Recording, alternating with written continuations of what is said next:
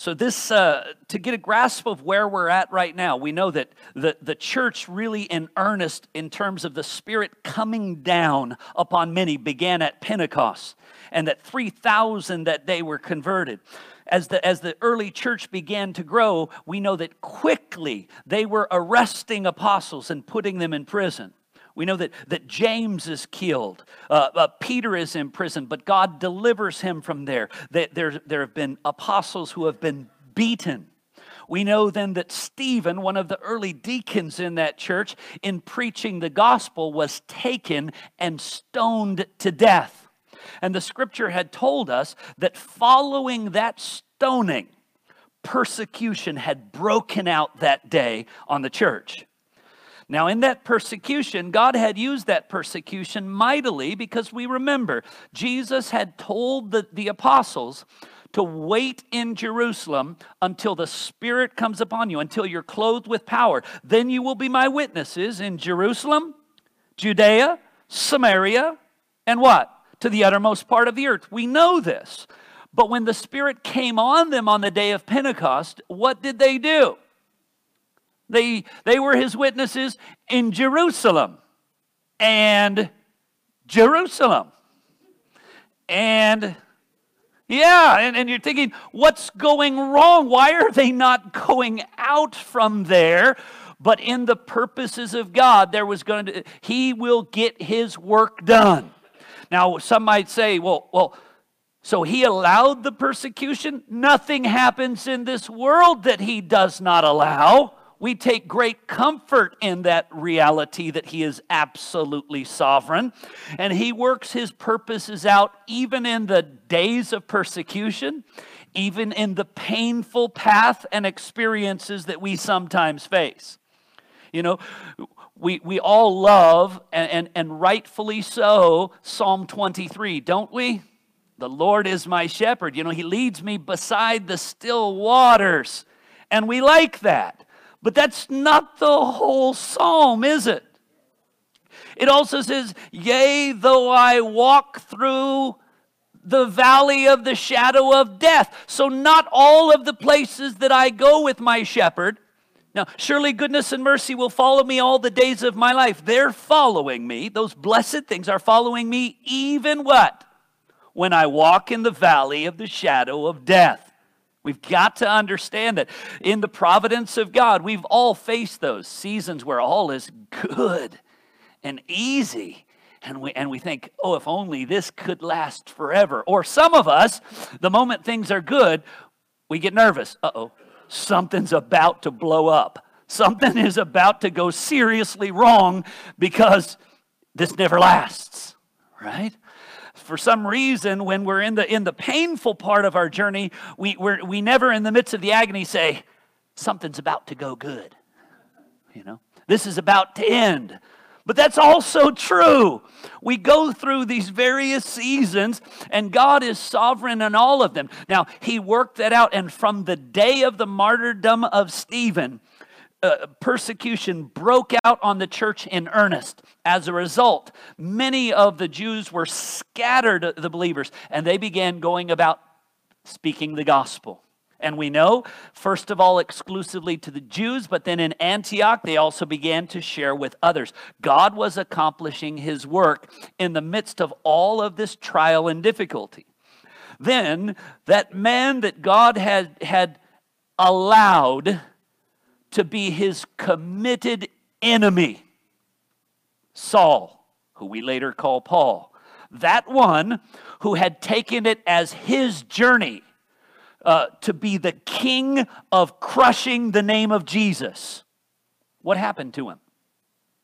On his way to destroy, God, God met him on that road. Jesus revealed himself to him, and all of a sudden, one who was an enemy is now an emissary.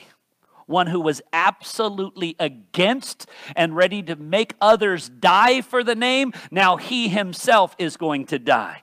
It was told him, he who had made so many suffer, Ananias had to go to him and he was told how much he would suffer for the name. Things turned all around and he flees Damascus as they were trying to kill him. He gets back to Jerusalem and begins ministering for a time there, and then he flees Jerusalem because they were trying to kill him. He who oft tried to kill them is now the one who's trying to be killed. Now, verse 31 now takes us to the end of that. Once he's sent off, it tells us now in chapter 9, verse 31 so the church throughout all Judea, Galilee, and Samaria had peace and was being built up. So during it's I want you to notice this. During the period of persecution, what were God's people doing? They were going about proclaiming the gospel. Now, during the time of peace, what are God's people to be doing? Going about and proclaiming the gospel. This is something I can share with you, brothers and sisters, that's so ultimately helpful. What is right and wrong in the eyes of God? What is pleasing and honoring in the eyes of God? How we ought to act, how we ought to obey, how we ought to live? It doesn't change with the seasons. It doesn't change based on our circumstances. It doesn't change with the millenniums. It doesn't change regardless of what supposed generation you're from. Because we have our ways uh, of speaking of different generations. You know, the older people will, will say, you know, this younger generation, they don't honor they don't respect their elders like we did, you know? And they also don't know what good music is you know, this younger, you know, and the older generation thinks, the younger generation, well, these older, they don't get us. They don't understand us. We just live differently and we think differently. But here's the beauty whether it is, is a five year old child or a hundred year old man, the will of God is the same. The gospel is the same the life that we're called to in grace is the same. Whatever country, whatever continent, whatever cultural situation, it's all the same. It's the Word of God. That's why what, what initially began in Jerusalem and Judea, it's not merely a Jewish gospel. It's the same gospel that goes to the ends of the earth. It's the Jesus says, make disciples of all nations, teaching them everything that I have commanded. The same gospel is to be preached in all places. The same teaching is to be taught in all places. Isn't that great? Isn't that comforting? We don't have to sit down and form committees to figure out, uh, you know, how ought we do church in this new generation. Now, scary, you can go into bookstores and there, there will be things how to, how to organize a church to reach millennials or whatever it may be. The millennials are just as dead in their trespasses and sin as the boomers were and everybody else. And the only way to reach them, one way, the gospel is the power of God unto salvation to everyone that believes. That's it. I mean, how hard is that to understand that we seek tweak it a little bit, twist it? Can we improve the gospel of the Lord Jesus Christ? No, it is once for all delivered to the saints, unchanging, right? Can we change anything of the wonderful commandments where Christ reveals what pleases Him in our lives? Not only can we not, should we? Never, never. But sadly, you and I look around, give a little look at the television, a little listen to the radio on occasion, and we see people are doing that. They turn it into a little bait and switch, little marketing technique. You know, churches become run by CEOs, etc. It gets a little bit messy, doesn't it? But it's to be the same. And what I say, see, in the season of persecution, God made sure the gospel got out in the season of peace. I love that it's it, here is this peace going on. It says the church was edified, it was being built up, and it multiplied. Mm. And here is an example of that in verse 32. Here is the first one, and this is where Peter to the paralyzed. He goes, there's there's three people he goes to in this, and I call them the paralyzed, the passed away, and the pariah. And we'll explain those as we go through. First of all is the paralyzed, that's Aeneas. But as we as we get into this, I don't want you to miss something. When he goes there, you got in the early days. Now, this is this is something very important. Many of us will know this. In the life of Christ, Christ in distinguishing himself as the Messiah, he came into the scene and he was doing things no one had done. He, he was healing the blind, those born blind, things that no one had ever heard of before. He was, he was healing the lame, not just a person who had some sort of invisible knee injury, but those who had withered limbs. He, he was healing people that were, that were covered with, with leprosy spotted and visible. And he would say, Stretch out your hands. And as the hands stretched out, what would happen? Withered hands would be restored. Leopard hands would be made clean. There, no weird shows or weird gimmicks. Absolute power to where men would be able to sit back and say, Wow, who is this? And they would come to know he is the Son of God he would stop the wind and the waves, and they would say, What manner of man is this? As he yielded up his spirit and says, It is finished on the cross, what happens? An earthquake that splits the rock, bringing to an end three hours of darkness, to where even the Roman guard at the foot of the cross says, What? Surely this was the Son of God so demonstrable. But even shortly after that, Jesus meets some of his disciples who are on the road to Emmaus. And they said, We had hoped that he was the one, but he was put to death. And what did Jesus say?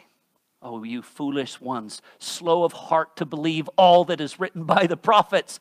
They did not understand that he would give up his life and he would take it up again. Because who had ever before had the power to give up their life and take it up again? Jesus demonstrated that. Now, so following that, the thought was, well, now he's dead. Remember, he appeared mainly to the apostles. On one occasion, though, he appeared to more than 500 at once, but mainly to the apostles to continue to instruct them about their appointed ministry. Then, when he sent the Holy Spirit upon them on the day of Pentecost and following that, those apostles, it says often in the early book of Acts, by the hand of the apostles, many were healed. By the hand of the apostles. God was using through them to demonstrate the same Jesus who did these things, he's not dead his power has not ceased. They would step forward and they would say, In the name of Jesus, rise up and walk. And what would happen? Yes, because how can you speak in the name of one who is dead? They weren't speaking in the name of the one who is dead, but in the one name of the one who is risen. Now, listen carefully to something I do want to share to set the stage of, of what we're what we're going to be looking at here. Because I don't want us to miss this. In Luke verse chapter 4, verse 24 and following, Jesus is speaking here, and he says this. He said this Truly I say to you, a prophet's not acceptable in his hometown. We know this, right? But in truth I tell you, listen, there were many widows in Israel in the days of Elijah when the heavens were shut for three years and six months, and a great famine came over all the land. And Elijah was sent to none of them, but only to Zarephath in the land of Sidon to a woman who was a widow.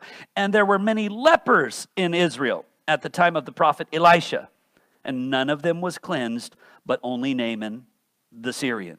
When they heard these things, all in the synagogue were filled with wrath. That always gets me. Jesus recounts absolute historical biblical facts about the power of God, and the response of men is wrath. They're upset. Now, the reason I mention that is we would be unwise to pretend that as Peter goes down to Lydda, Aeneas is the only lame man in the whole town. Likewise, we would be unwise to think that as he moves over to Joppa, that uh, uh, Tabitha, Dorcas, is the only one who died. Indeed, throughout the early church, there are going to be a lot of believers who will die, a lot of believers who will be lame. But God chose, as, as in the past, chose to feed through that widow and chose to cleanse that one.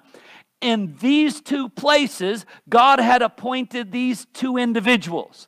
And what I don't want us to miss in all of this is the reason why. The priority is not merely that a lame person would walk or that a dead person will live. The priority was to continue to make known you have all heard that Jesus was crucified. I want you to know this He is risen and He is powerful. Look at the words, uh, if you would, with me. Um, in, in Acts chapter 9, verse 32, he, 33. Uh, there he found, as he came down and, and, he's ministering to the saints in Lydda, uh, a man named Aeneas, bedridden for eight years, who was paralyzed. Now, again, why is it giving us these details? Bedridden for eight years, he was paralyzed. So he was not born paralyzed. Now, I get that whoever's using the King James, it says palsy instead of paralyzed, but paralyzed carries the idea a little much clearer. Eight years before, he had either met with an accident or an illness or something that had caused this man to now become bedridden and paralyzed. We also come to find out as we read through there, uh, verse 35, it says, And all the residents of Lydda and Sharon saw him. So there is a, there is a sense in which this text seems to kind of unfold. He was a known fella.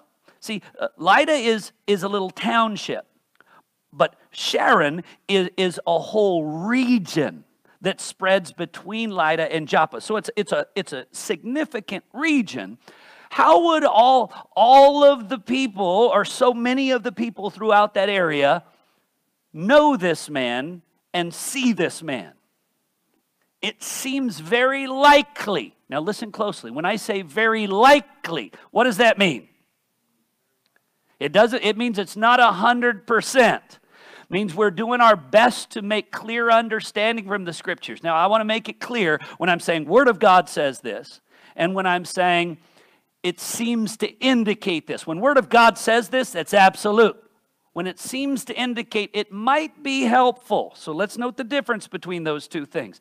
Seems to indicate that this man was relatively known in his area. Because if some guy walks by that I've never seen walk by before, I don't usually say, wow, he's walking. How did that happen? You know, unless I had known that of him when he was walking, and then I also knew what? He's no longer walking. Something happened to him that was well known in the area, so that when he was healed, many saw him. And as a result of that, it says they turned to the Lord. So God had a strategic purpose involved in the selection of this individual. And remember, uh, if someone merely gets back their legs in this life, but have not their sins forgiven, what use is it? It is, it's better to go through this life missing an eye. If your right eye causes you to sin, gouge it out. If your hand causes you to sin, it's better to go through this life maimed with things missing than it is to miss out on the kingdom, right?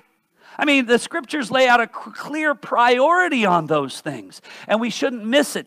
Even in the context uh, uh, of, of how this unfolds, uh, your minds probably will remember what Jesus did very similar, healing a man who was lame in Mark chapter 2. Mark chapter 2 is where they come, the friends with great faith, and they open the way and they lower their friend down through the roof. You remember that, right?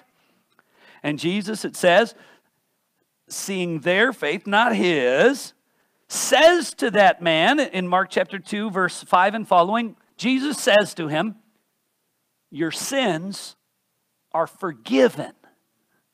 Which is a strange thing to say, right? I ask you this had he come there in order to have his sins forgiven, or had they brought him there hoping he would be restored to walking?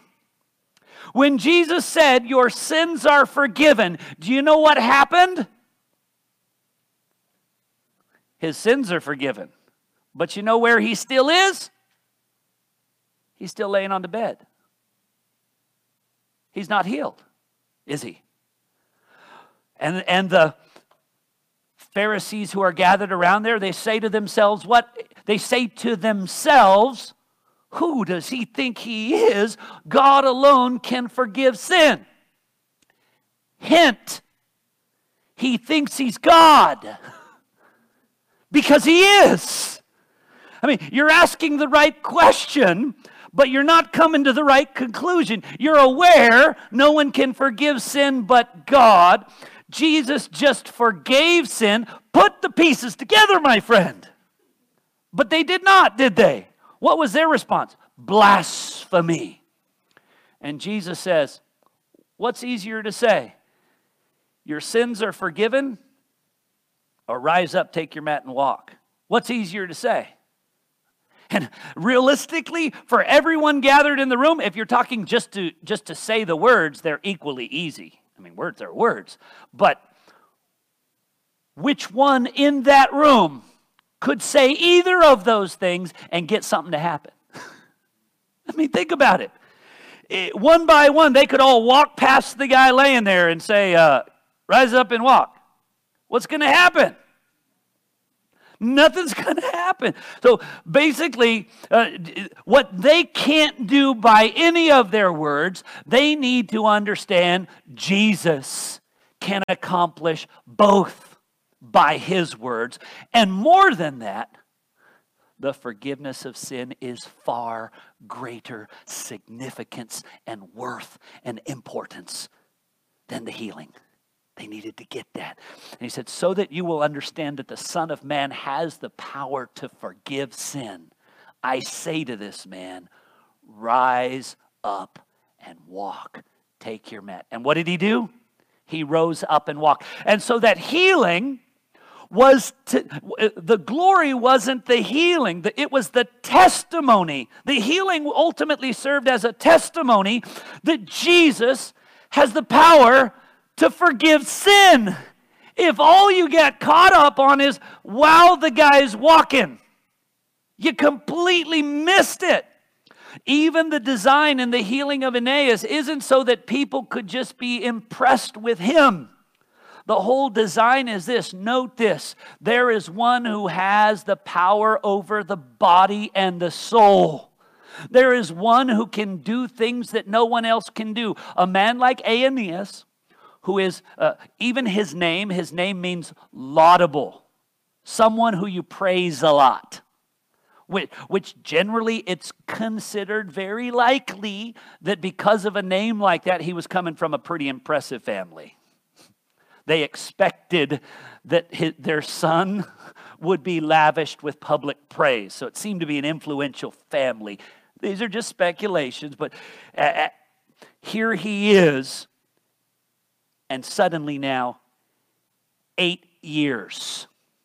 What happens when someone has an injury or an illness?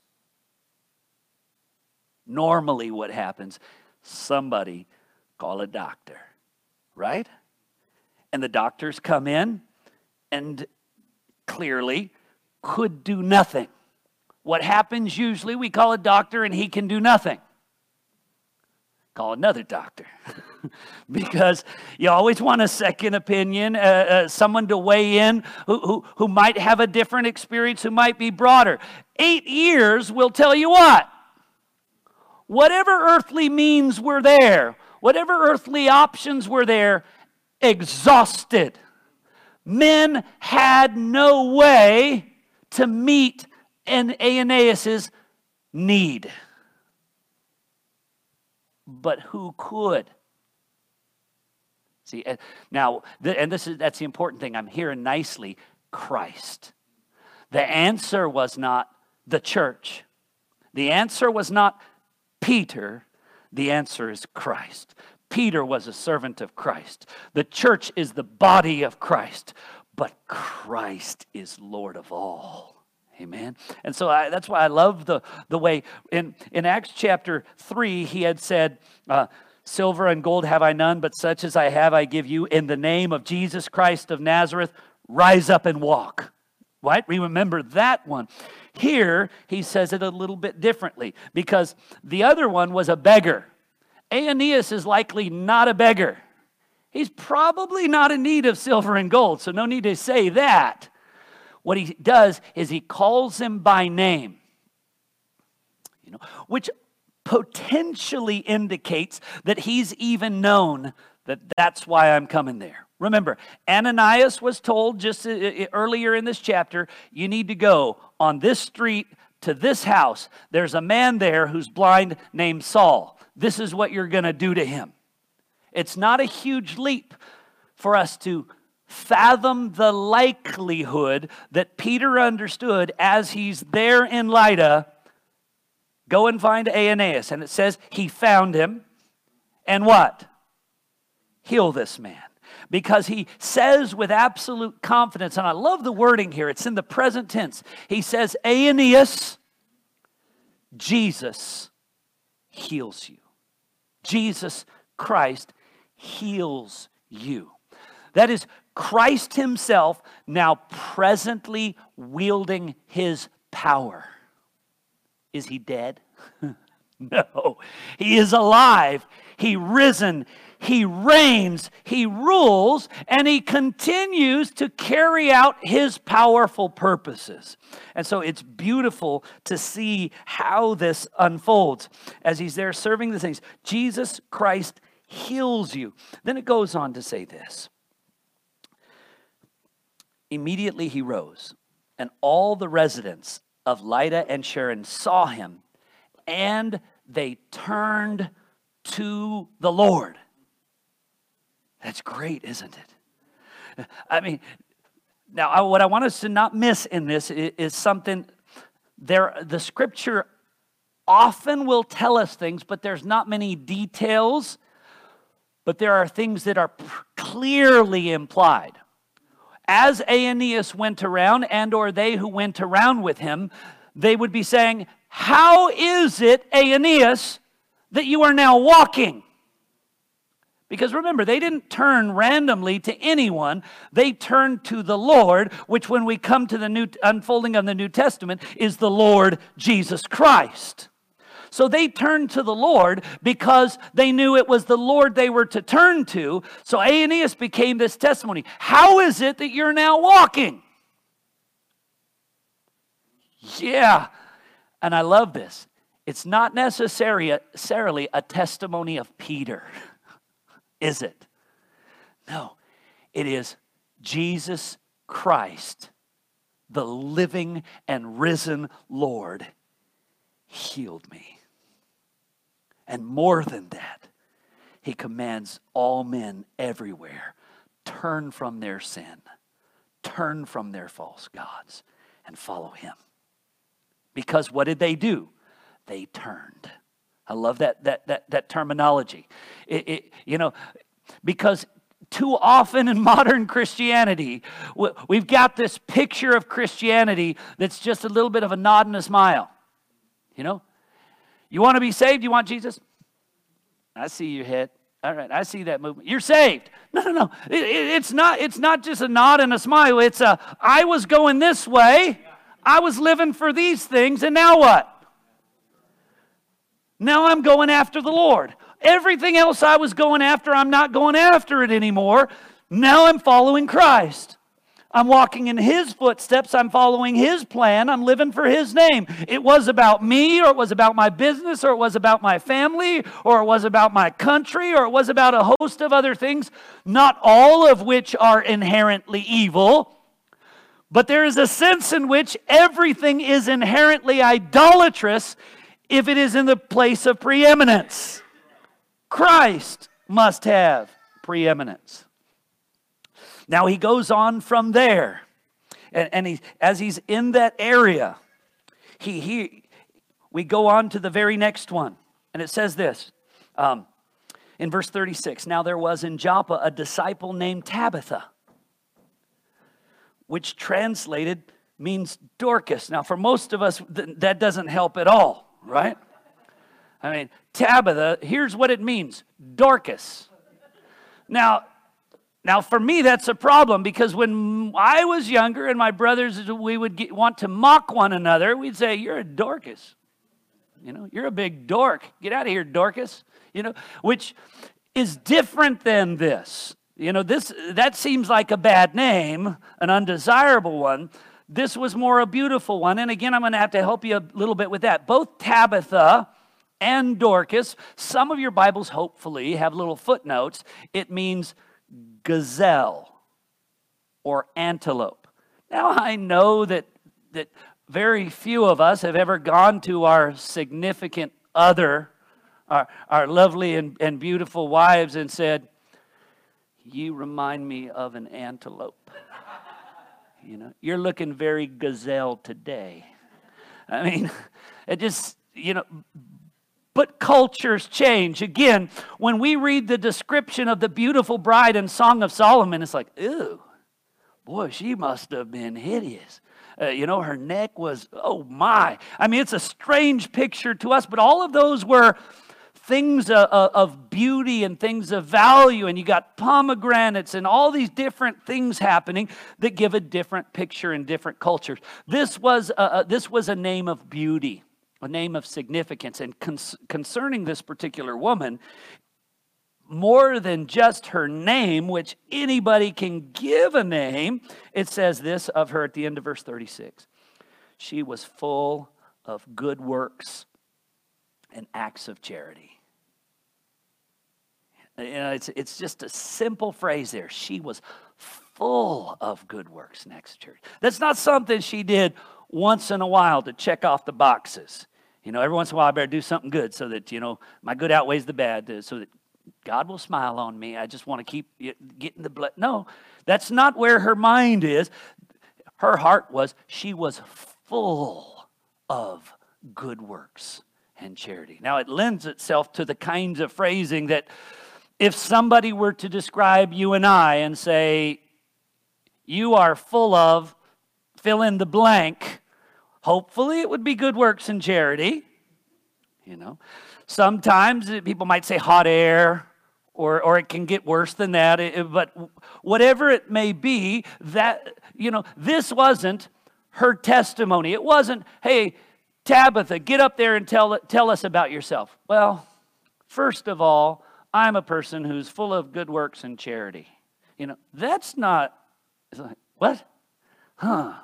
She wasn't in some weird pageant. Uh, the, this is what people said of her. This is what characterized her. And, and actually, it's not something that should uniquely and exclusively characterize her. And the idea of charity there isn't simply giving to the needy or alms, it's the idea of someone with sympathy, charitableness, compassion, someone who gives of their heart and of their goods. Um, remember, the scripture says this Jesus says of believers, in the same way, so let your light shine before others, so that they will see your good works and what? Glorify your Father who is in heaven. I always love that because you want them to see your good works so that you will get praised, so they will be impressed by you. No, you want them to see it so that He will get the glory. Now, he only gets the glory if they know the reason why you do what you do is for him.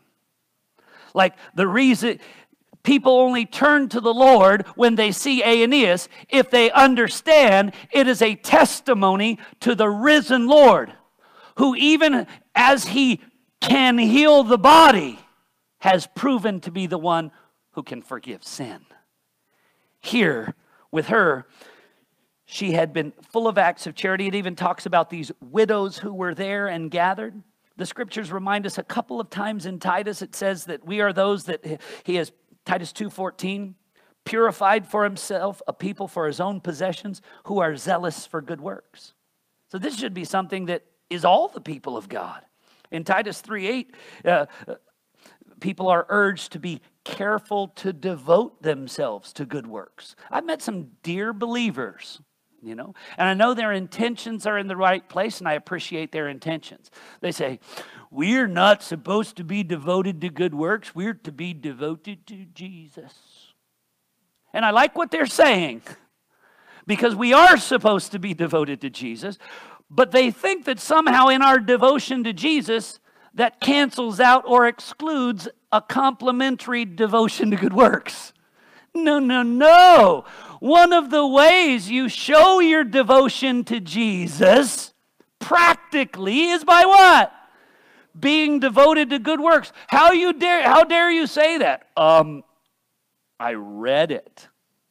The Bible said in Titus 2, I mean Titus 3, 8, be careful so that those who have believed in God may be careful to devote themselves to good works. It says in 3:14, "Let our people learn to devote themselves to good works." Well, you know, so what's weird is sometimes we can become so Christian that we're more Christian than the Bible.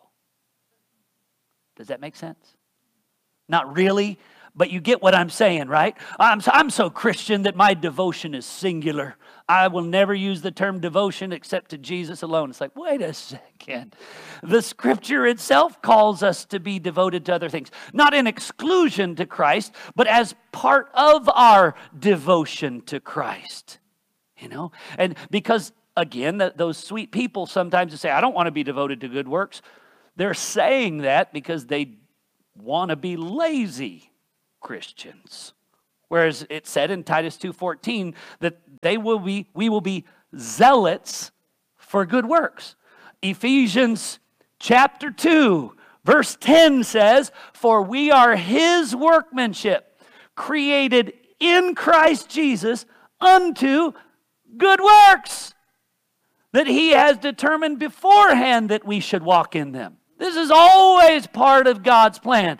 In the in the when we have turned from where we were going to Christ, the new path of following uh, Christ is filled with good works and charity. Amen? I don't know how we would potentially miss that. But I want to note this briefly. In, in Philippians chapter 1, verse 23, Paul was thinking he might be close to death. And he says this I am hard pressed between the two, whether to live or to die. My desire is to be with Christ. That's hard for us to understand in our modern day and age. What he's saying is, death would actually be way better. My desire to be with Christ, for that is far better. But to remain in the flesh is necessary on your account. So, what he's saying is, in his, uh, whatever happens, if I die, that's better for me. If I live, that's better for you. Worse for me, but better for you. And then he goes on to say, I know that I am convinced of this. I know that I will remain and continue with you all. This is not, this is not my dying time. You know, I'm not going to get the better thing. I'm going to be left here for the worst. So sometimes we look at Tabitha. Remember, he goes in, and I want to note this Jesus heals you, he says to Aeneas. To Tabitha, he doesn't touch her. He doesn't raise hands to her. Neither to Aeneas. He had just spoke, Jesus heals you. To her, he didn't even speak to her until what? It says he went aside and he prayed. After he prayed, he turned and said, Tabitha, arise. And only when she opened her eyes did he reach out and take her hand after she'd already been brought to life. So nobody could say that the power came from him again. The scriptures are trying to make it remarkably clear. But note this our tendency might be to think this Oh, what a blessed woman, what a special woman she must have been to be able to be resuscitated back to life. Yeah, how wonderful to again have to deal with the uncomfortable climate, stub her toe, have people say mean things about her, sleepless nights, eat some bad food and stomach problems, old age, injury. Wow, that sounds fantastic, right? Well, whatever the case may be, the fact is, it was not a better thing for her. When someone's brought back, to be with Christ is far better. So when she's brought back, nobody should say, oh, she must have been especially loved by God or by Jesus because he brought her back. What do you mean? it was not good for her. But you know what? She was a woman full of charity and good works. And that clearly, if you read that passage, overflowed to all the widows who were in her area. They're showing the clothes, some of which they were probably wearing. She made this. She made this for me. She helped us out. She was just, it was to the benefit of so many people for her to be brought back to life, but not necessarily her benefit when we, when we see that. And so when, I, when we look at these, it's interesting because both of these two were in beds. Both of these two, Aeneas and Tabitha, were brought out of these, their beds. Both of these two were hopeless and spent. One was paralyzed, one was passed away. There is nothing that they could do. There is nothing that anyone could do. Indeed, there's nothing that the apostle could do. But there is one. As we oft say, what is impossible with men is possible with God. And he healed Aeneas he raised up Tabitha. Now, some died and remained dead, some were lame and remained crippled. But these were raised up that it might be known that Christ Himself has been raised up, that He is living and He's still doing these same things that He was doing in His life. Now, lastly, we will look, and it's, it's very brief because we get into Him next week at the pariah. We've seen the paralyzed and the pass away. Look at the pariah with me, the very end. This is verse um, 43. And he stayed in Joppa many days with one Simon, a tanner. That's a small thing in, in, in simple ways, and, and we don't generally have tanners in our area. We probably most of us probably haven't met many leathersmiths, you know. This this is not too distinct from the concept of taxidermy. It's interacting with dead animals. And as such, for the Jew, what would happen when a Jew encountered a dead animal or a carcass? They were unclean.